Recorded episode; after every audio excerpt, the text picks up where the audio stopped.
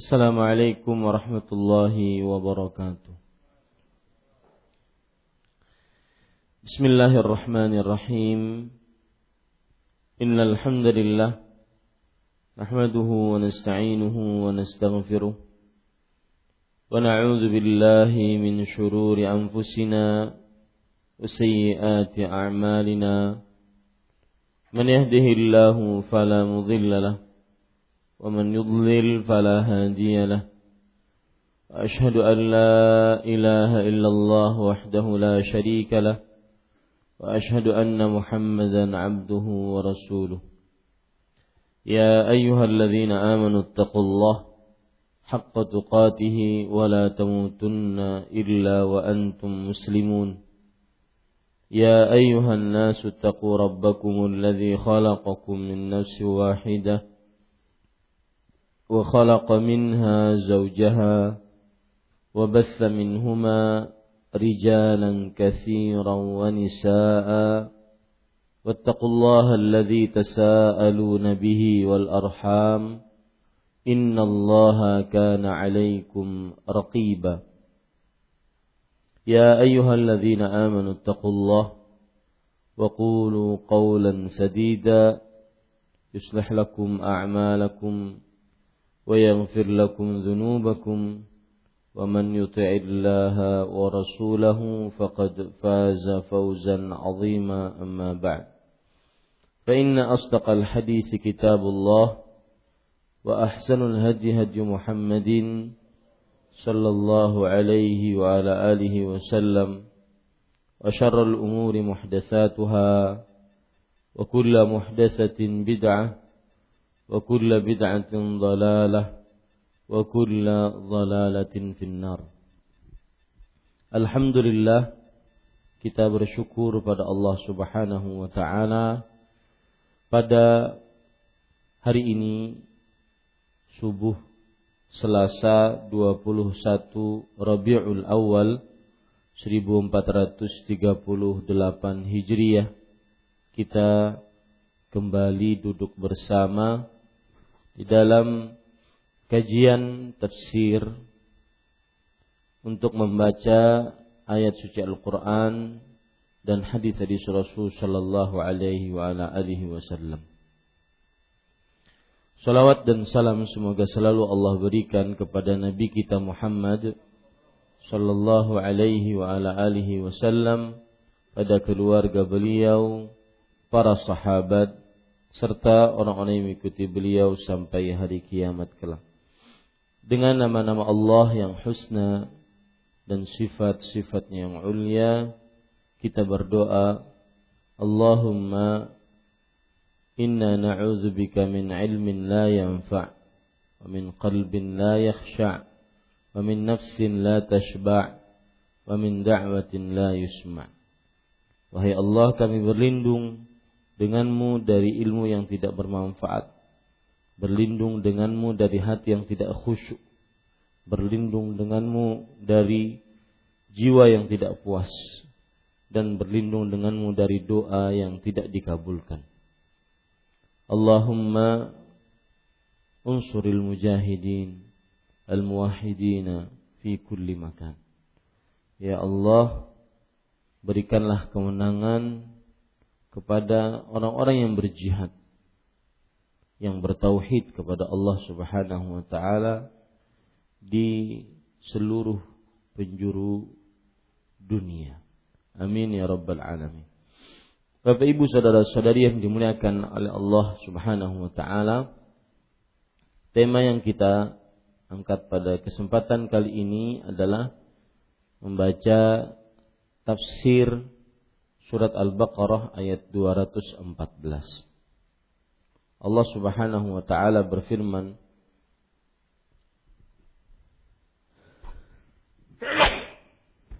Alhamdulillah. Ya, Allah Subhanahu wa taala berfirman di dalam surah Al-Baqarah ayat 214 A'udzu billahi minasyaitonir rajim أم حسبتم أن تدخلوا الجنة؟ ولما يأتكم مثل الذين خلوا من قبلكم ba'sa wal-dharra wa zulzilu hatta يقول الرسول والذين آمنوا معه متى نصر الله؟ ألا إن نصر الله قريب. Apakah kalian mengira bahwa kalian akan masuk surga. Padahal belum datang kepada kalian cobaan sebagaimana halnya orang-orang terdahulu sebelum kalian.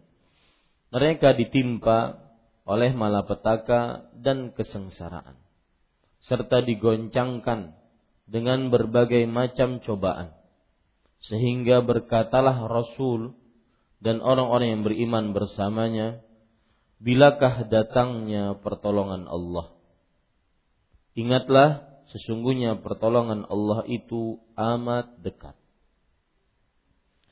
Bapak Ibu saudara-saudari yang dimuliakan oleh Allah Subhanahu wa taala saya akan bacakan tafsir dari ayat ini dari dari kitab Tafsirul Qur'anil Azim. Kemudian nanti dari kitab Tafsir Al-Qurtubi, kemudian dari kitab Tafsir As-Sa'di. Para ikhwah yang dirahmati oleh Allah Subhanahu wa taala, Allah Subhanahu wa taala berfirman, "Am hasibtum an tadkhulul jannah?" Apakah kalian mengira kalian masuk ke dalam surga? Imam Ibnu Katsir mengatakan, "Qabla an tubtalu wa tukhtabaru wa tumtahanu." Kama fa'ala billadzin fu'ila billadzina min qablikum umam.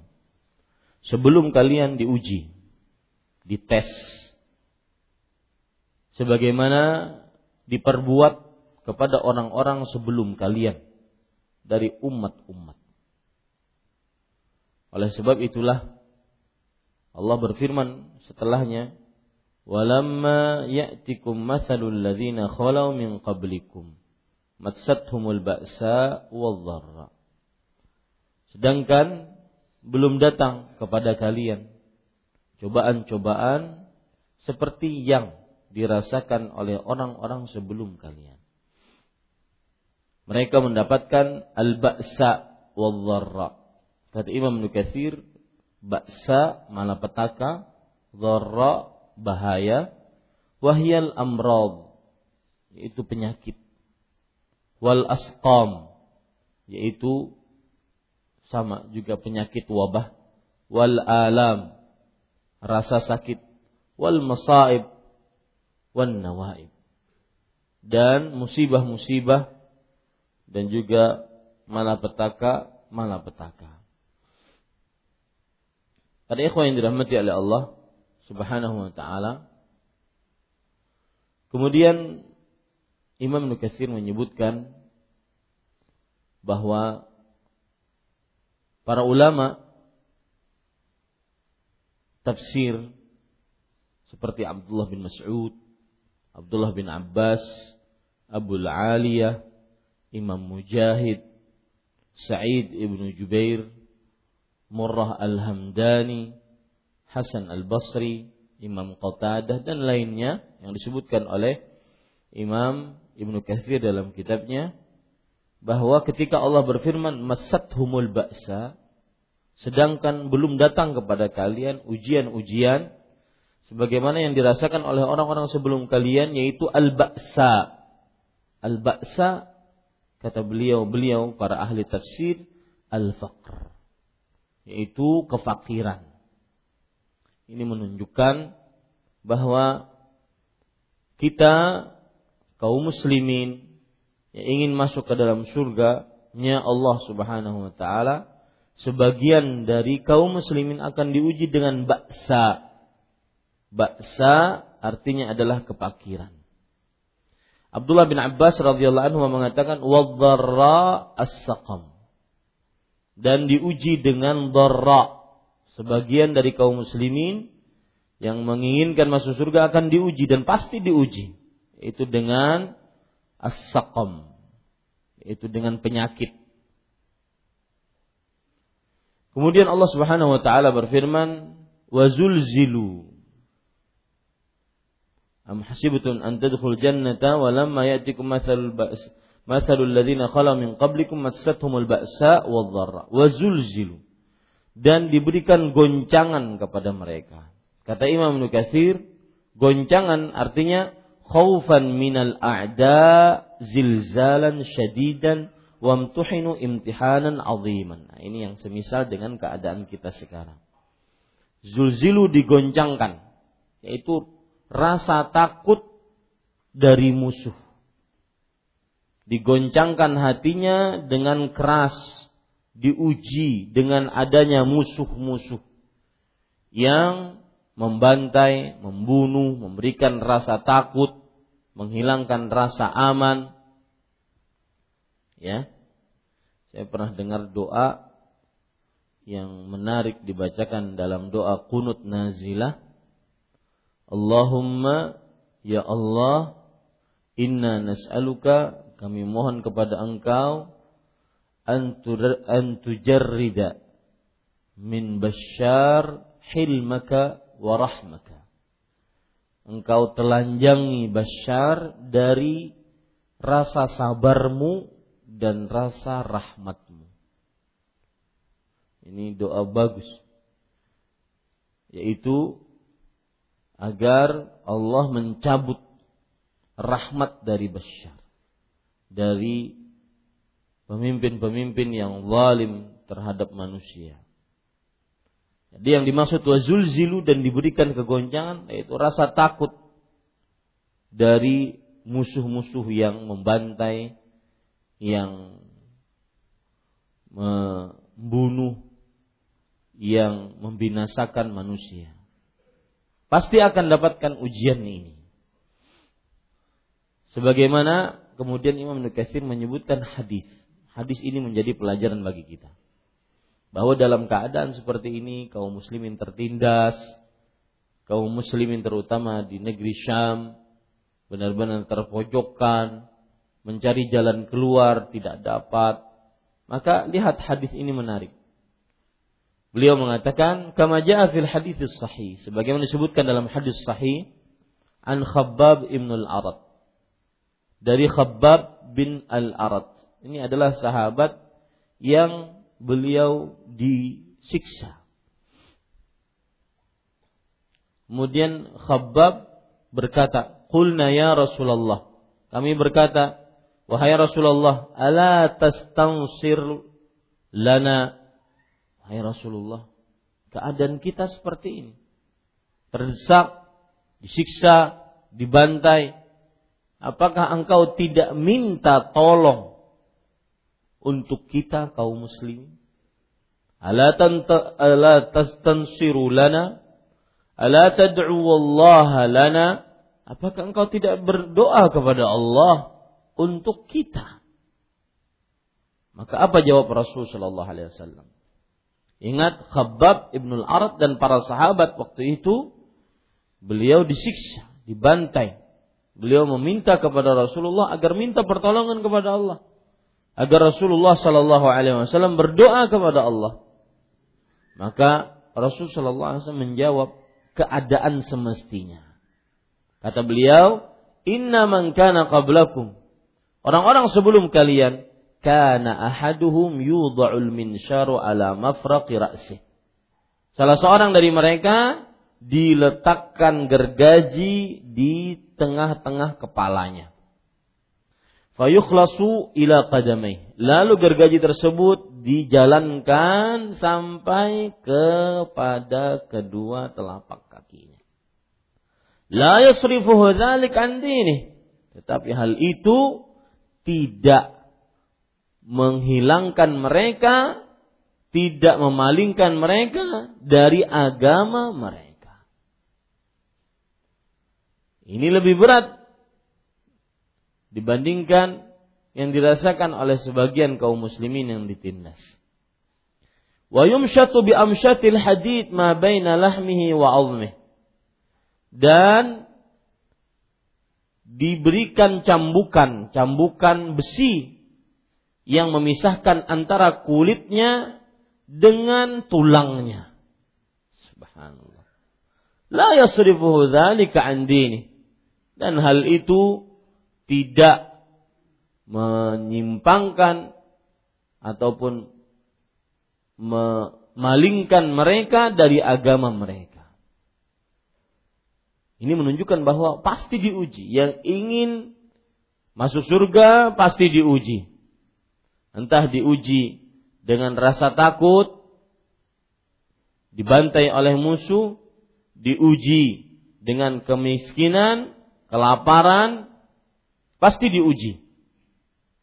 Maka kemudian Rasulullah SAW bersabda, Wallahi demi Allah. Ini yang harus kita percayai. Dan hadis-hadis seperti ini yang sekarang harus diangkat di tengah kaum muslimin. Wallahi la yutimmannallahu hadzal amra hatta yasira rakibu min san'a ila hadra mautin la yakhafu illa lillah. Wadh-dhi'bu ala ghanamih walakinnakum qaumun.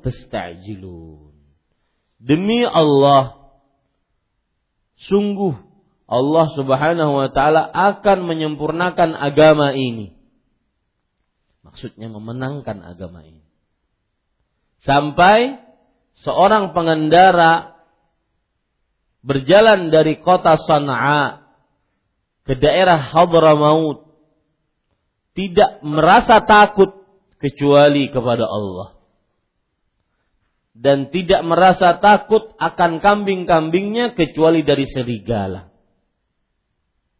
Akan tetapi kalian adalah orang-orang yang tergesa-gesa. Inilah jawaban Allah Subhanahu wa taala ketika Allah Subhanahu wa taala ditanya oleh Rasul Shallallahu Alaihi Wasallam dan orang-orang beriman yang bersama beliau. Mata Nasrullah. Kapankah datang pertolongan Allah Subhanahu wa taala? Ini para ikhwan yang dirahmati oleh Allah. Makanya banyak sekali ayat-ayat yang menunjukkan tentang pasti ada ujian bagi orang beriman. Dan ini pelajaran pagi ini orang beriman pasti diuji. Diuji dengan penyakit, kemiskinan, kelaparan, kekurangan harta, diuji dengan uh, datangnya musuh, rasa takut, pembantaian oleh musuh dan semisalnya. Lihat Allah berfirman disebutkan oleh Imam Nukatsir dalam surah Al-Ankabut ayat 1 sampai 3. Alif lam mim ahasiban nasu an yutraku an yaqulu amanna wa hum la yuftanun. Walaqad fatanna alladhina min qablihim fala ya'lamanna Allahu alladhina sadaqu wa la ya'lamanna al-kadzibin. Artinya Apakah manusia mengira bahwasanya mereka dibiarkan untuk mengucapkan saya telah kami telah beriman dan mereka belum diuji sungguh orang-orang sebelum mereka diuji oleh Allah Subhanahu wa taala. Maka Allah benar-benar mengetahui siapa yang jujur dan Allah Subhanahu wa taala benar-benar mengetahui siapa yang berdusta.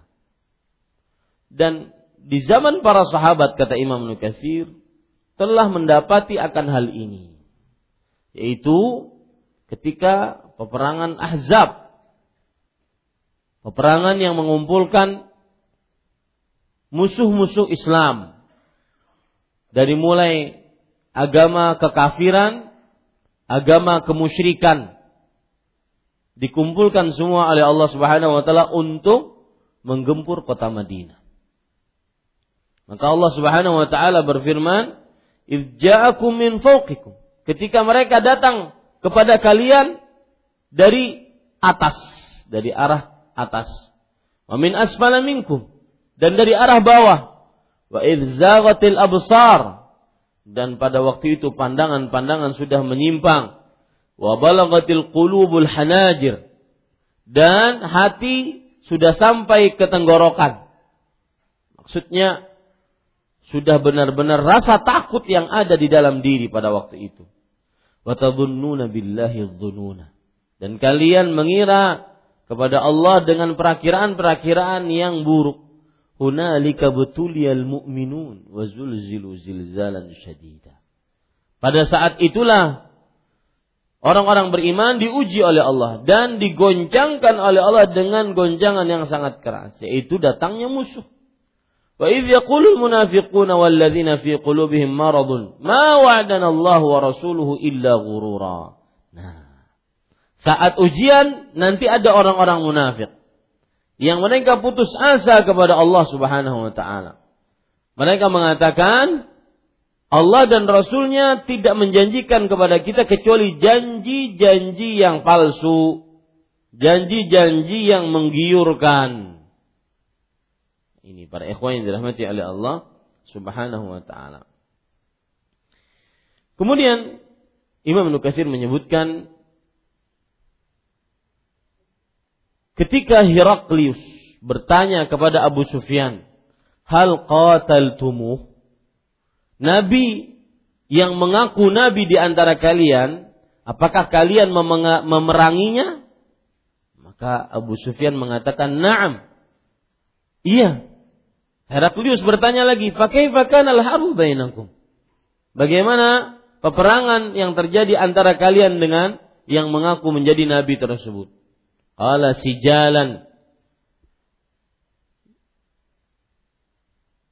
yudalu alaina wa nudalu alaihi. Sijalan artinya kita terkadang menang, terkadang kalah. Dia menang kadang-kadang kadang kita yang menang. Qala kadzalika rusul tubtala thumma takunu lahal aqibah. Demikianlah para rasul diuji dahulu kemudian kemenangan akhirnya ada pada para rasul di akhirnya.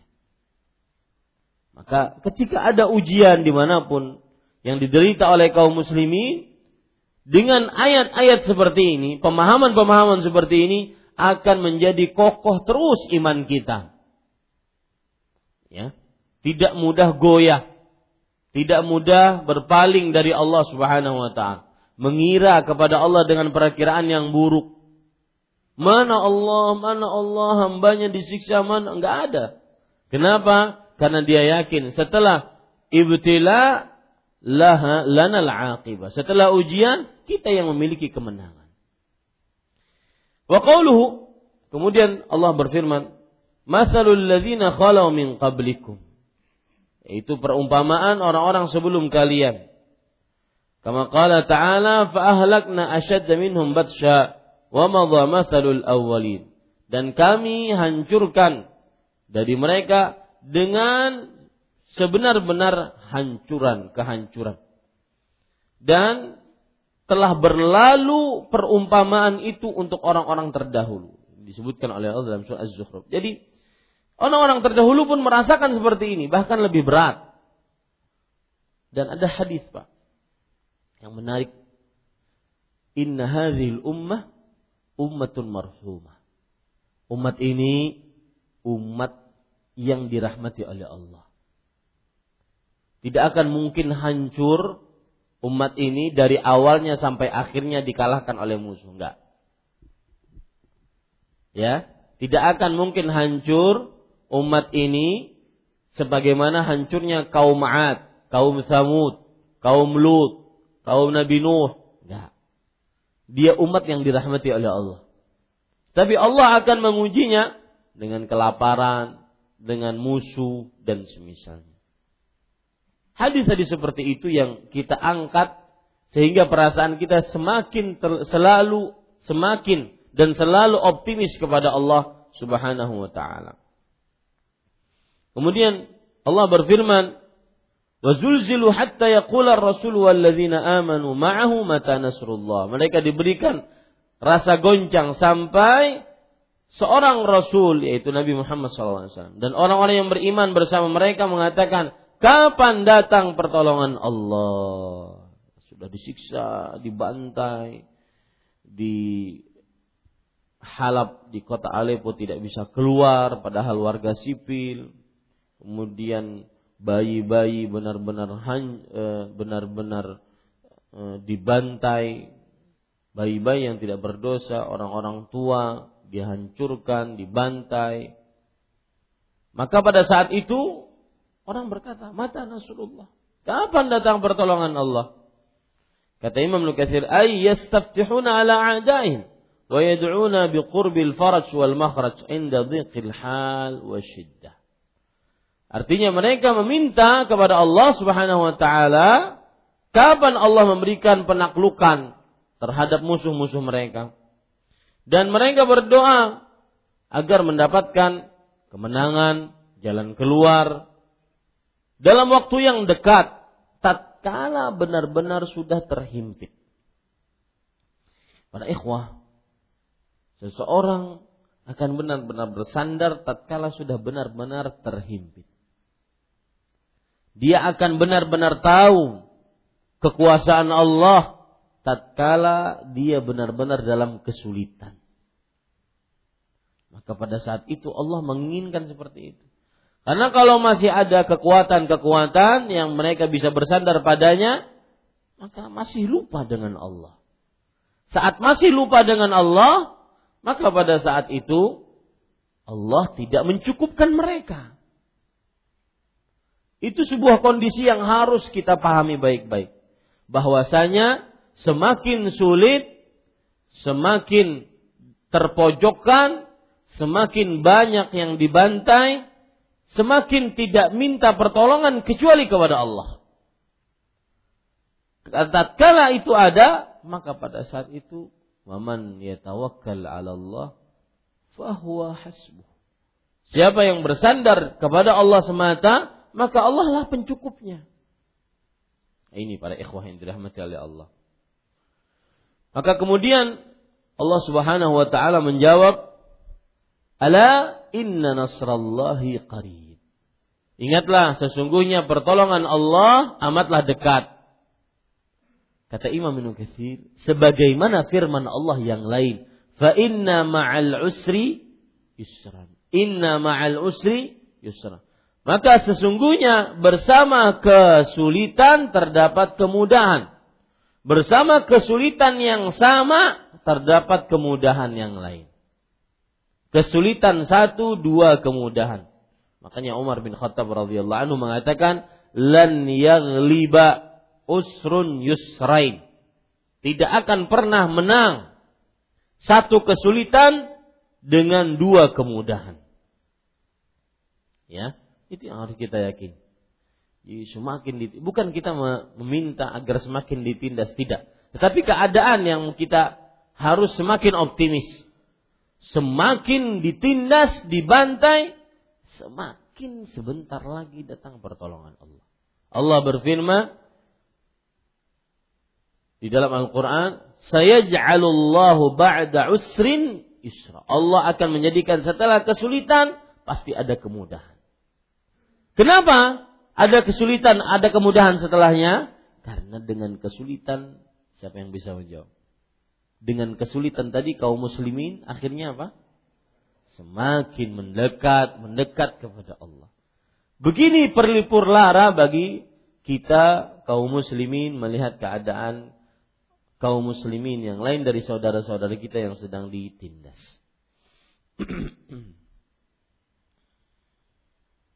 Lihat, Perkataan menarik disebutkan oleh Imam Katsir, beliau mengatakan, "Kama takunu syiddatu yanzilu minan nasri mithluha." Sebagaimana kesulitan, maka akan turun kemenangan semisal dengan kesulitan itu. Sebagaimana kesulitan akan turun kemenangan semisal dengannya. Makanya Allah berfirman, "Ala inna nasrallahi qarib." Ya, di dalam hadis disebutkan oleh Imam Nukathir di sini, "Ajiba rabbuka min qunuti ibadin." Ini kebanyakan manusia nih begini nih. Termasuk yang berbicara di hadapan Bapak, Ibu, saudara-saudara sekalian. Allah heran dengan putus asanya para hamba wa qurbu ghaifihi padahal ya padahal hujan sebentar lagi turun fayanzur ilaihim qanitin maka Allah Subhanahu wa taala melihat kepada mereka dalam keadaan sedang berputus asa. Fayadhallu yadhhak Allah masih saja tertawa. Ya'lamu anna farjahum qarib. Padahal Allah tahu kesulit kemudahan yang dat, yang datang kepada mereka dekat. Jadi sering manusia seperti itu. Ah, putus asa, putus, oh nangis, kemudian banting pintu, mukul sana, putus asa. Ya, banyak masalah-masalah dia hadapi. Ingin dapat solusi dari kanan, nggak dapat. Dari kiri nggak dapat. Dari depan, dari belakang nggak dapat. Ya, putus asa dia. Padahal karena Allah Maha tahu, Allah tahu lima menit ke depan ada solusinya. Begitulah hamba. Ini para ikhwan yang dirahmati oleh Allah Subhanahu wa taala. Kemudian Bapak Ibu saudara-saudari yang dimuliakan oleh Allah Subhanahu wa taala, itu dari tafsir Imam Ibnu Katsir rahimahullah. Berdasarkan tafsir yang kita baca tadi, maka kita ambil pelajaran dari tafsir Imam Ibnu Katsir di antaranya yaitu ujian pasti didapati oleh orang-orang yang ingin masuk surga. Ujian pasti didapati oleh orang-orang yang ingin masuk surga. Ujiannya al-dharra wal ba'sa. Ba'sa kefakiran, kekurangan harta, kekurangan makanan. Al-dharra penyakit. Sebagaimana tafsiran oleh para ulama. Kemudian pelajaran selanjutnya yang kita bisa ambil dari hadis ini adalah ujian yang didapati oleh umat Islam, umat Nabi Muhammad SAW lebih ringan dibandingkan ujian umat-umat terdahulu. Umat-umat terdahulu benar-benar diuji dengan ujian yang sangat berat, digergaji tubuhnya, kemudian dicambuki dengan cambuk-cambuk besi sehingga memisahkan antara kulit dan e, daging, kemudian tulangnya. Subhanallah. Pelajaran selanjutnya yang kita bisa ambil dari hadis ini adalah bahwa pertolongan Allah dekat tatkala semakin sulit. Pertolongan Allah dekat tatkala semakin sulit. Kenapa? Karena ketika semakin sulit umat-umat hamba-hamba Allah hanya apa? Bersandar kepada Allah. Pertolongan Allah dekat tatkala semakin sulit. Karena dengan keadaan semakin sulit, semakin mendatangkan mahara bahaya, maka hati-hati hamba-hamba Allah bergantung hanya kepada Allah Subhanahu wa taala.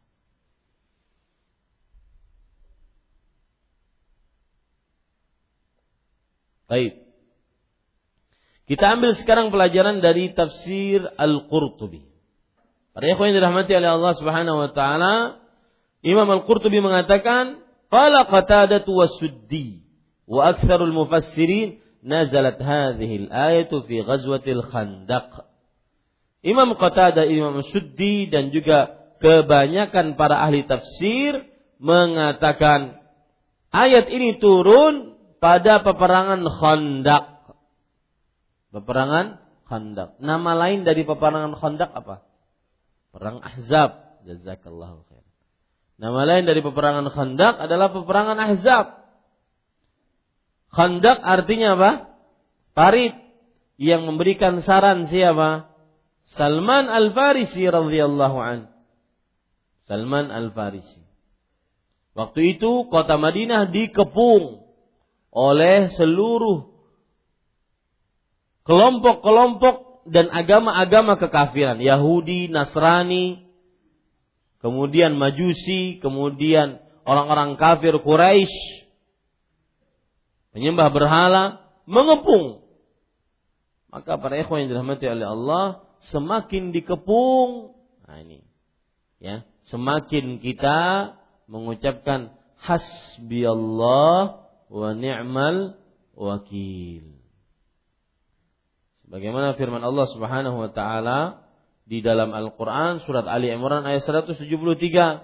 Alladzina qala lahumun nas innan nasa qad jama'u lakum fakhshawhum fazadahum imanan wa qalu hasbunallah wa ni'mal wakil.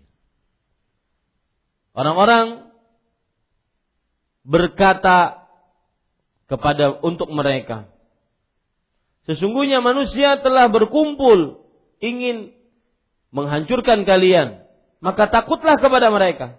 Tapi apa yang terjadi pada diri Rasulullah SAW? Fazadahum imana. Bertambah kepada mereka keimanan. Wa qalu hasbunallah wa ni'mal wakil. Cukup Allah sebagai sandaran kami dan Allah sebaik-baik tempat bersandar. Maka saya nasihatkan kepada kaum muslimin yang membaca berita-berita maka jangan terlalu sibuk dengan berita-berita tersebut. Tetapi sibukkan diri dengan membaca hasbunallah wa ni'mal wakil. Hasbunallah wa ni'mal wakil. Boleh kita tahu berita tetapi menyibukkan diri untuk semuanya itu saja tanpa beramal, maka ini tidak benar. Terutama bagi kawan-kawan kaum muslimin yang sekarang berada di sana maka tidak ada penolong bagi kita sekarang. Nggak ada. Semuanya ninggalin. Kaum muslimin semuanya dalam keadaan sulit untuk bergerak. Maka pada saat yang kita bisa ucapkan apa? Hasbunallah wa ni'mal wakil. Ini para ikhwan yang dirahmati oleh Allah. Imam Imam Al-Qurtubi mengatakan, "Hina asaba al-muslimina ma asabahu min al-juhdi wasyidda wal hardi wal bardi wa su'il 'aish wa anwa'i syada'id." Ketika peperangan Khandaq atau peperangan Ahzab, kaum muslimin tertimpa kesulitan karena kan terisolasi. Ya, terkepung. Kedinginan, kepanasan, ke, eh, ke, kesulitan hidup dan bermacam-macam kesulitan. Ya, makanya Allah Subhanahu wa taala berfirman, "Wa baghala wa balagatil qulubul hanajir." Hati sampai ke tenggorokan, artinya nafas mereka terengah-engah akibat kesulitan hidup. Sebagian lain mengatakan bahwa ayat ini turun pada peperangan Uhud. Ya, pada peperangan Uhud. Akan tetapi wallahu alam ayat ini turun lebih tepatnya pada peperangan Ahzab atau peperangan Khandaq. Ini tambahan dari Imam Al-Qurtubi rahimahullahu taala.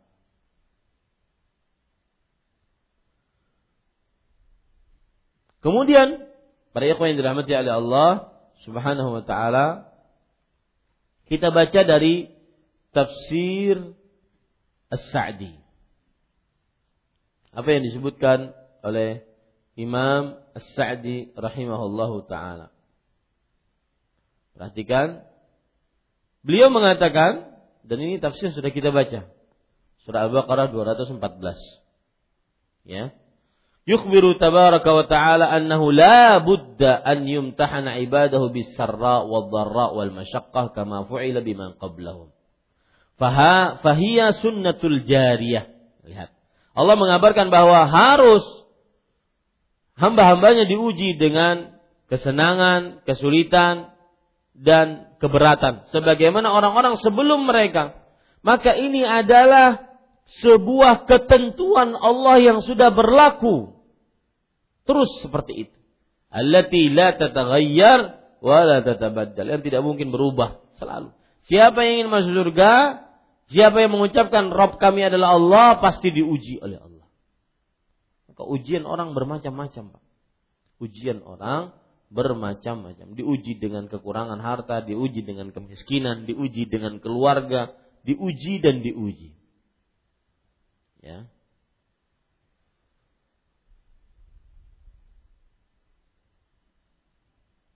Baik. La budda an yabtaliyahu, harus diuji. Fa in sabara ala amrillah wa lam yubali bil makari al waqifah fi sabilih fahuwa sadiq alladhi qad nala min as-sa'adati kamalaha wa min as-siyadati alataha. Siapa yang sabar atas perkara Allah, dia tidak memperdulikan keburukan yang datang di jalannya maka dialah iman yang benar. Orang-orang yang benar imannya yang mendapatkan kebahagiaan secara sempurna dan kepemimpinan dengan utama. Lihat. Ya makanya para ulama mengatakan bis wal yaqin tunalul imamatu fid Dengan kesabaran dan keyakinan maka seseorang akan mendapatkan kepemimpinan di dalam agama. Ini pada ikhwan dirahmati oleh Allah Subhanahu wa taala. Kemudian beliau mengatakan perkara menarik kata beliau, "Ala inna nasrallahi qarib." Allah berfirman, "Ingatlah sesungguhnya pertolongan Allah sangatlah dekat. Fahakadza kullu man qama bil haqqi fa innahu yumtahan." Demikianlah orang yang mendirikan kebenaran, sesungguhnya dia selalu diuji oleh Allah. Ya, yang mendirikan kebenaran pasti diuji oleh Allah. Fa kullama alaihi wa sa'ubat idza sabara wa sabara ala ma huwa alaihi al-mihnatu fi haqqihi minhah. Kalau se, se, e, setiap kali bertambah sulit, bertambah berat, kemudian dihadapi dengan kesabaran, dihadapi dengan kekokohan, maka ujian tadi berubah menjadi minhah, karunia. Ujian dalam bahasa Arabnya mihnah berubah menjadi minhah, karunia. Ini para ikhwan yang dirahmati oleh Allah Subhanahu wa taala.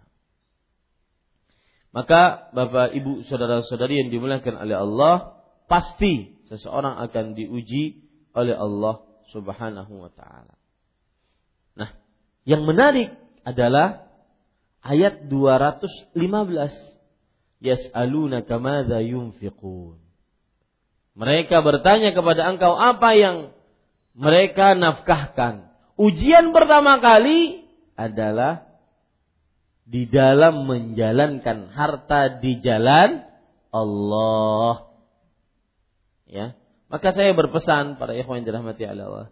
Salah satu hikmah dalam kejadian seperti ini bagaimana yang sudah saya sebutkan juga dalam kajian ketika mengupas Masjid Al-Aqsa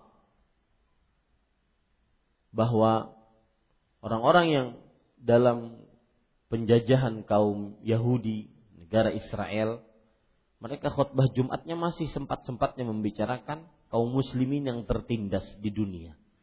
Seperti di Rohingya dan juga di kota Suria. Masih sempat-sempatnya. Padahal mereka sendiri sedang tertindas. Pelajarannya adalah maka hendaknya kita memperluas lagi rasa empati kita kepada kaum muslimin yang lain. Dan itu kita buktikan di tengah-tengah kehidupan kita. Bertetangga, berkawan, ada kaum muslimin yang kesusahan. Ya. Ditolong, jangan dibiarkan. Kejadian seperti ini sekali lagi membuat kita lebih membuka rasa empati terhadap permasalahan kaum muslimin. Dan terkadang memberikan rasa empati pertolongan kepada saudara muslim lebih baik dibandingkan beribadah secara sendirian. Ahli sholat malam, ahli baca Quran, tapi tidak pernah nolong orang. Maka ini kurang dengan kekurangan yang sangat kurang. Ya. Bahkan saya berpikir ketika saya mendengar nahnu murabitun huna. Kata penjaga Masjid Marwani pada waktu itu, kami mengikat diri kami di masjid ini. Saya berpikir, seandainya tidak ada orang-orang muslim yang tinggal di dalam Masjid Al-Aqsa, niscaya Masjid Al-Aqsa akan diambil alih. Sebagaimana sebelum peperangan salib pertama yang dibenangkan oleh Salahuddin Al-Ayyubi. Ya. Maka ketika orang-orang mengatakan kami mengikat diri kami di masjid ini. Ini sebenarnya adalah orang-orang yang utama. Yang mereka kalau seandainya keluar dari masjid nggak mau memperdulikan masjid akan diambil oleh orang-orang Yahudi, Nasrani. Maka para ikhwan yang dirahmati oleh Allah dalam keadaan sesulit itu masih sempat untuk memikirkan saudara-saudara muslim. Dan sebagaimana saya sebutkan, sebesar empati kita kepada saudara muslim kita, sebesar itu pula pertolongan Allah untuk kita. Bahkan saya katakan juga terkadang rasa empati menjadi makhluk yang bersosial, menolong sesama lebih besar pahalanya dibandingkan beribadah secara personal.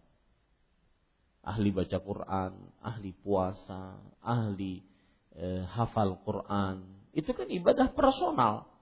Kalau dia tidak salurkan kepada orang lain, nggak akan ada manfaatnya untuk orang lain.